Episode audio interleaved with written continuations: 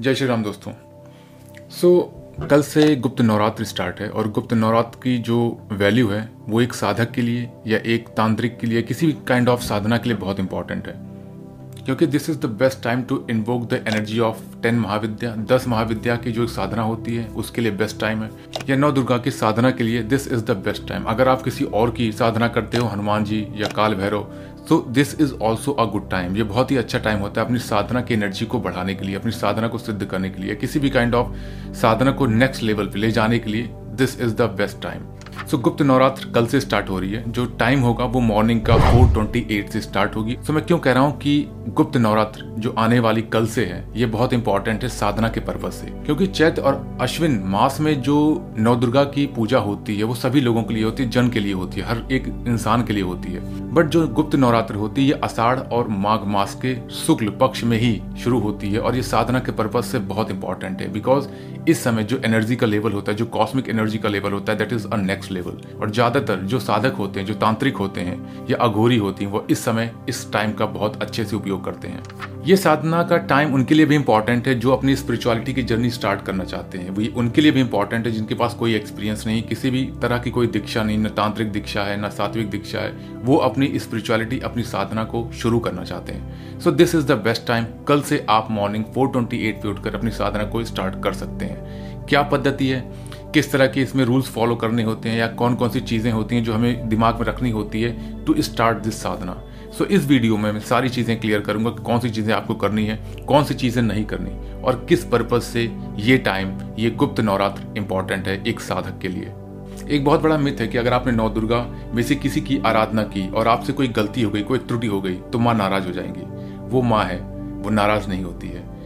तब तक, जब तक आपकी साधना का पर्पज शुद्ध है. तब तक जब तक आप सात्विक भावना से साधना करते हो, किसी के हानि के लिए, किसी को हार्म पहुँचाने के लिए वो साधना या वो पद्धति नहीं करते हैं। अगर आप खुद के बचाव के लिए साधना करते हैं, अगर आप खुद के बचाव के लिए किसी प्रकार की सिद्धि का प्रयोग करते हैं तो माँ को पता है कि वो सिद्धि किस तरह से आपके दुश्मन या जो भी अदर पर्सन है, उस पर यूज़ करनी है। बस आप उनकी कृपा के लिए पूजा, आराधना और साधना कर सकते हैं। इसमें साधक दस महाविद्याओं को सिद्ध करते हैं, बट यहाँ पर जो डिस्क्लेमर है अगर आपके पास गुरु है तो ही आप इस दस महाविद्या की साधना को करिएगा। अगर गुरु नहीं है तो आप नौ दुर्गा में से किसी देवी की आराधना कर सकते हैं। अपने ईस्ट जो भी हनुमान जी हैं, शिव जी हैं या जो भी हैं आप उनकी आराधना, उनके मंत्र का जाप करिए और उनके मंत्र से जो आपकी एनर्जी है, माँ के आशीर्वाद को प्राप्त करके उसे आप बढ़ा सकते हैं, उस सिद्धि के लेवल को बढ़ा सकते हैं, उस अपनी आराधना को स्पिरिचुअलिटी को नेक्स्ट लेवल पे ले जा सकते हैं। इस गुप्त नवरात्र में जो आपकी साधना होती है, एक नॉर्मल डेज़ के कंपेयर में ten to twenty to fifty times high होती है। वो आपके डिवोशन आपके भाव पर डिपेंड करता है कि आपकी जो अंदर से आस्था है कितनी ज़्यादा है। इस टाइम जो भी सिद्धि या जो भी आराधना की जाती है, उसका फल टेन टू फिफ्टी टाइम्स ज़्यादा होता है। इसीलिए जो साधक, इसीलिए जो तांत्रिक, इसलिए जो अघोरी होते हैं, इस वक्त का यूज़ बहुत अच्छे से करते हैं, क्योंकि उनको पता है, माँ का आशीर्वाद उनके साथ रहता है और जब उनकी कृपा होती है तो हनुमान जी, शिव जी और सारे जो भी देवी देवता हैं, वो आपके साथ होते हैं। एक क्वेश्चन सभी के मन में आता है कि ये गुप्त नवरात्र है तो क्या अगर नौ दुर्गा में से कोई ईष्ट नहीं है तो क्या हम उनकी साधना नहीं कर सकते? इस टाइम को, इस नौ दिन को आप यूज़ कर सकते हो अपने ईस्ट की साधना के लिए। हाँ आपको माँ का आशीर्वाद इसमें लेना है। माँ की पूजा के लिए अखंड जो होती है, जो प्रोसीजर है, वो आपको निभाना है। बट आपका जो मंत्र है, जो आपको चैंट करना है, जो आपकी सिद्धि है, वो आप अपने ईस्ट के लिए कर सकते हो। बट वहाँ पर आपको माँ का आशीर्वाद लेना ज़रूरी होता है क्योंकि माँ ही है आदि शक्ति है जो कि पूरी दुनिया चला रही है। एनर्जी का मतलब पावर का मतलब और एक शक्ति का मतलब माँ ही है। और बिना माँ के बिना शक्ति के किसी भी प्रकार की आराधना किसी भी प्रकार की जीव जंतु का हिलना भी मुश्किल है। So, कौन सा मंत्र और किस तरह इस गुप्त नवरात्र में हम साधना कर सकते हैं? माँ का मंत्र करना है या शिव जी का करना है गणेश जी का करना है या हमारे ईस्ट हनुमान जी का करना है। सो इसका प्रोसीजर मैं क्लियर कर देता हूँ। जब भी आप अपनी पूजा शुरू करेंगे, सबसे पहला जो आप होगा, अपने गुरु का वंदना करेंगे, अपने गणेश जी की एक माला करेंगे, ओम गणेशाय नमा, ताकि आप, हम जो भी सिद्धि होगी, उसके लिए गणेश जी हमारी सहायता करेंगे क्योंकि हर एक पूजा में प्रथम स्थान गणेश जी का दिया गया है। फिर आप महादेव का करेंगे। अगर आपके पास गुरु मंत्र है, आप अपने गुरु मंत्र की एक माला करेंगे। अगर नहीं है तो ईश्वर महादेव को, हम साक्षी मानकर उनको गुरु मान के एक माला करेंगे, ताकि किसी भी प्रकार की नेगेटिविटी हो वो हमारे पास ना आए। अगर आप साधना कर रहे हैं, काफ़ी टाइम से आप साधक हैं तो ये आपके लिए ज़रूरी नहीं है कि नेगेटिविटी आपको अट्रैक्ट करे। बट हाँ अगर आपने अपनी जर्नी स्टार्ट की है स्पिरिचुअलिटी की तरफ़ आपने बढ़ना शुरू किया है तो ये पॉसिबल है कि आप सडन जब अपनी एनर्जी को बढ़ाते हैं तो नेगेटिविटी आ जाती है। अगर आप साधक हैं तो आप नेगेटिविटी से ऑलरेडी प्रोटेक्टेड हैं, ये आपको पता है। बट अगर नहीं है तो पहली माला आपको गणेश जी की करनी है, दूसरी माला आपको ओम नमः शिवाय की करनी है। हालाँकि सभी के लिए प्राविधान है ये। अगर आप साधक है तो भी आपको पता है कि आपको गणेश जी की माला करनी है, महादेव की करनी है। उसके बाद आपके जो आराध्य हैं, जिस मंत्र को आप सिद्ध करना चाहते हैं, उस मंत्र की चैंटिंग आपको करनी है। गुप्त नवरात्र में कलश का प्राविधान है बट इसको मैं गुप्त नवरात्र या गुप्त साधना इसीलिए कहता हूँ क्योंकि बहुत ज़्यादा इसमें दिखावा या लोगों को या रिलेटिव आके पूछें कि ये नवरात्र तो है नहीं अभी, क्योंकि ज़्यादातर लोगों को इस नवरात्र का कोई भी अनुमान नहीं रहता है। तो वो आपसे क्वेश्चन पूछेंगे, आप क्या कर रहे हो, क्यों कर रहे हो? सो बेस्ट तरीका मेरे अकॉर्डिंग ये है कि कलश स्थापना आप ना करें, माँ से आशीर्वाद लें। और अगर आपके मन में है मैं कलश स्थापना करूँ तो आप कमेंट कर सकते हैं, मैं जो भी इसका प्रोसेस है, जिस तरह करना है, या तो मैं आपको कमेंट में बता दूँगा, या तो एक शॉर्ट वीडियो आपके लिए डाल दूँगा। इसमें पुष्प कौन सा यूज़ कर सकते हैं? माँ को गुड़हल, गेंदा और मोगरा का फूल बहुत पसंद है। तो आप ये तीनों फूल यूज़ कर सकते हैं। अगर आपके इष्ट शिव हैं, अगर आपके इष्ट हनुमान जी हैं, गणेश जी हैं तो भी ये फूल आप यूज़ कर सकते हो, क्योंकि ये जो फूल है वो सभी देवी देवताओं को चढ़ता है। सबसे इंपॉर्टेंट चीज़, आप इस साधना को शुरू करने से पहले एक पान का पत्ता रखें। उस पान के पत्ते पर आपका जो एक मंत्र है, जो इस मंत्र को आप सिद्ध करते हो या जो मंत्र आप जाप करते हो, उस मंत्र का जो बीज है, वो आपको लिखना है। एक एग्ज़ाम्पल के तौर पर मैं बताता हूँ। ओम हम हनुमते नमा। इसमें हम जो है वो बीज है। सो आपको एक पान के पत्ते पर हम एक लाल रंग से लिखना है। आप उसमें केसर या चंदन मिला के आप लिख सकते हो या फिर सिंदूर भी आती है ब्रश में। तो आप सिंदूर से भी उसको लिख लिख सकते हैं। उसको आपको लिख के उस पत्ते को माँ के सामने रखना है। माँ दुर्गा की अगर प्रतिमा है या उनका जो मूर्ति है, उसके सामने आप रखना है और उसको नौ दिन टच नहीं करना है। केवल उसको वहीं पर स्थापित करना है। और अगर आपके मंत्र में दो या तीन बीज हैं तो आपको तीन पत्ते या जितने भी बीज हैं, उतने पत्ते लेके वहाँ पर आपको लिख के माँ के सामने रखना है। इसके बाद आपको नौ ग्रह की स्थापना करनी है। नौ ग्रह इसलिए इंपॉर्टेंट है क्योंकि हर एक ग्रह हमारी लाइफ को इन्फ्लुएंस करता है। सो उनका आशीर्वाद भी हमारे साधना के लिए, हमारी लाइफ के लिए, किसी भी प्रकार के हमारे भाव के लिए बहुत ज़रूरी होता है। सो आप पूजा के स्थल पर नौ चावल की ढेरी छोटी छोटी ढेरी बनाएँ, जिसमें दस बारह चावल रखें, नौ जगह पर, उसके ऊपर सुपाड़ी रखें। सुपाड़ी पे चंदन का तिलक करें और मूली के तौर पे आप कह सकते हो वस्त्र चढ़ाएँ। ये नौ ग्रहों की स्थापना हो जाती है और आप हाथ जोड़ के उनसे विनती करेंगे कि मेरी इस साधना में आप अपना आशीर्वाद बना के रखें। अखंड ज्योत अगर आप नौ दिन जला सकते हैं तो बहुत अच्छा है। अगर आप नहीं जला सकते तो आप सुबह और शाम को अखंड ज्योत जलाएँगे।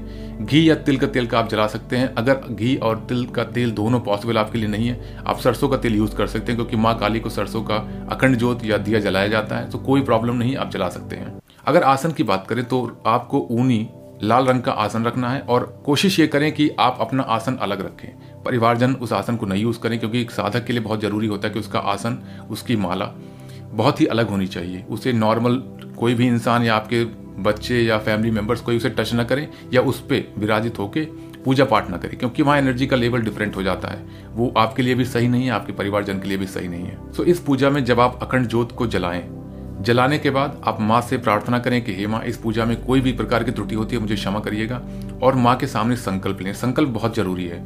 आप चावल, जल, पुष्प लेकर और एक रुपए का सिक्का लेकर हाथ में ये प्रार्थना करें कि हे माँ मैं संकल्प लेता हूँ कि मैं इतनी माला इस समय जाप करूँगा और इस तरह आपकी साधना करूँगा। अगर आप व्रत रखते हैं तो आप मेंशन करिए। अगर आप किसी भी प्रकार की कोई भी एक स्ट्रिक्टनेस अपने ऊपर रखते हैं तो आप वहाँ पर मेंशन करेंगे। अगर आप व्रत नहीं रख सकते, आप फास्ट नहीं रख सकते तो वहाँ पर आप फास्ट का मेंशन मत करिएगा। जैसे कि एग्ज़ाम्पल बताता हूँ कि मैं सुबह प्रातः काल उठ के आपकी तीन माला, ग्यारह माला, इक्कीस माला का जाप करूँगा। आपकी स्तुति करूँगा, दुर्गा चालीसा करूँगा, दुर्गा सप्तशती करूँगा, या हनुमान चालीसा के इतने पाठ करूँगा।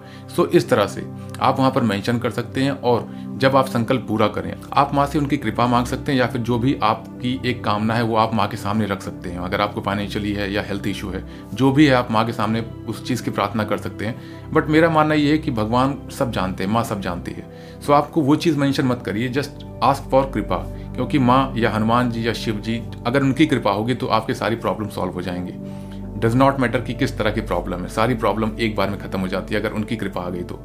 सो बेस्ट तरीका मेरे अकॉर्डिंग यही है कि आप उनकी कृपा मांगिए कि आप अपनी कृपा बनाए रखें हमारे हमारे परिवार के ऊपर। इस साधना को मैं आपको समर्पित करता हूँ ताकि मेरा परिवार, मैं जो भी मेरी परेशानियाँ हैं वो आप हर लें। इस तरह का आप संकल्प लेके जो जल है उसको आप उंगलियों के द्वारा नीचे गिराएँ। और अक्षत, जो एक रुपए का सिक्का और पुष्प या जल जो आप गिराते हैं, उसमें से पुष्प और अक्षत को साइड कर दे जल कुछ टाइम पे सूख जाता है।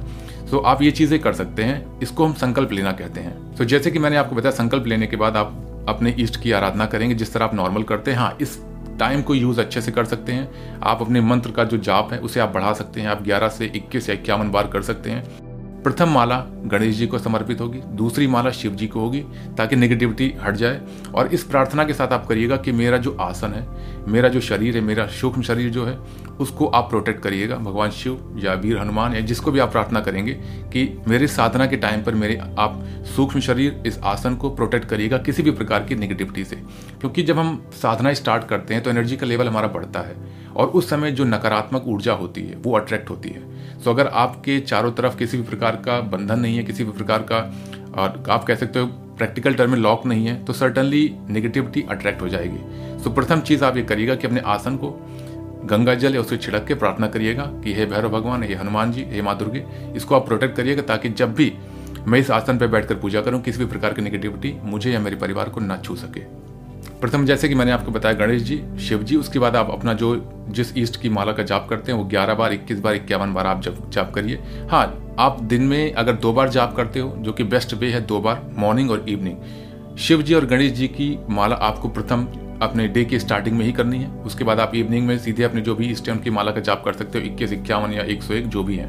But let me mention it again आप इस समय का बहुत अच्छे से उपयोग करें। जितनी से ज़्यादा ज़्यादा आप माला करेंगे, ईश्वर की प्राप्ति, ईश्वर की कृपा की प्राप्ति, उतनी ही ज़्यादा आपको होगी। आपकी जितनी श्रद्धा, जितना डिवोशन इस पूजा पद्धति में होगा, आपको फल भी उसी तरह मिलेगा। अब इसमें रूल्स की बात करते हैं, जो कि बहुत इंपॉर्टेंट है। आपको वो रूल फॉलो करने ही पड़ेंगे। पहला रूल सभी के लिए है कि आपको अपनी इंद्रियों पर कंट्रोल करना पड़ेगा।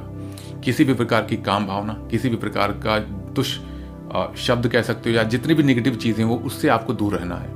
मास्टरबेशन नहीं करना है। चाहे वो लड़की, चाहे लड़का हो, इस समय एकदम आप ब्रह्मचर्य का पालन करेंगे, अपनी इंद्रियों को कंट्रोल करेंगे, क्योंकि एक साधक के लिए अपनी इंद्रियों को कंट्रोल करना बहुत ज़रूरी है। सेकंड चीज़ का ध्यान रखें कि आपको कम से कम बोलना है, क्योंकि जितना आप बोलेंगे, जितना आप क्रोधित होंगे, आपकी एनर्जी का लॉस होगा, और ये साधना एनर्जी के पर्पज से बहुत इंपॉर्टेंट है। सो आप कोशिश करें, एक या दो तीन घंटे आप शांत रहें। अगर ज़रूरत पड़ती है तो ही उतना बोलें।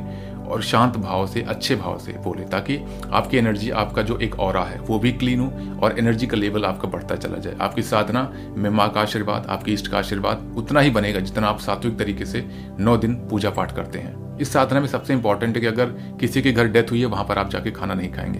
ब्लड रिलेशन है दैट इज़ डिफरेंट बट साधना आप नहीं कर सकते फिर उस समय। छोटा सा हवन आपको इस साधना के अंतिम दिन में करना है। हवन अगर आप नहीं कर पाते, आप फ्लैट में रहते हो, कॉलेज में रहते हो, आप स्टूडेंट हो या किसी भी वजह से आप नहीं कर पाते, आप मंदिर में जाके दक्षिणा दीजिए। प्रार्थना करके कि मैं हवन नहीं कर सकता, माँ हवन नहीं कर सकता, ईश्वर। सो इतना अमाउंट जो है मैं दक्षिणा दान करता हूँ। मेरे इस दक्षिणा को आप स्वीकार कीजिए। अगर आप हवन कर सकते हैं, छोटा भी हवन आप कर सकते हैं। आप जो ओपली होते हैं, गाय के गोबर का, उसको आप जला के घी और काले तिल का आप हवन कर सकते हैं। इक्कीस या इक्यावन या एक सौ एक बार आहुति देकर माँ के नाम पर, भगवान के नाम पर ईश्वर के नाम पर जो भी आपकी इष्ट है, आपकी पूजा स्वीकार होगी। सो इस गुप्त नवरात्र से रिलेटेड कोई भी क्वेश्चन आपके दिमाग में हो, किसी प्रकार की पूजा पद्धति, को किसी प्रकार की इष्ट की पूजा हम कर सकते हैं तो आप प्लीज़ मेंशन करिए कमेंट में। मैं पर्सनली रिप्लाई करूँगा, कोशिश करूँगा जितनी जल्दी से जल्दी रिप्लाई कर सकें। क्योंकि कल ये 10 फरवरी 2024 चार बज के अट्ठाईस मिनट से शुरू हो जाएगी मॉर्निंग में। जय श्री राम, जय हनुमान।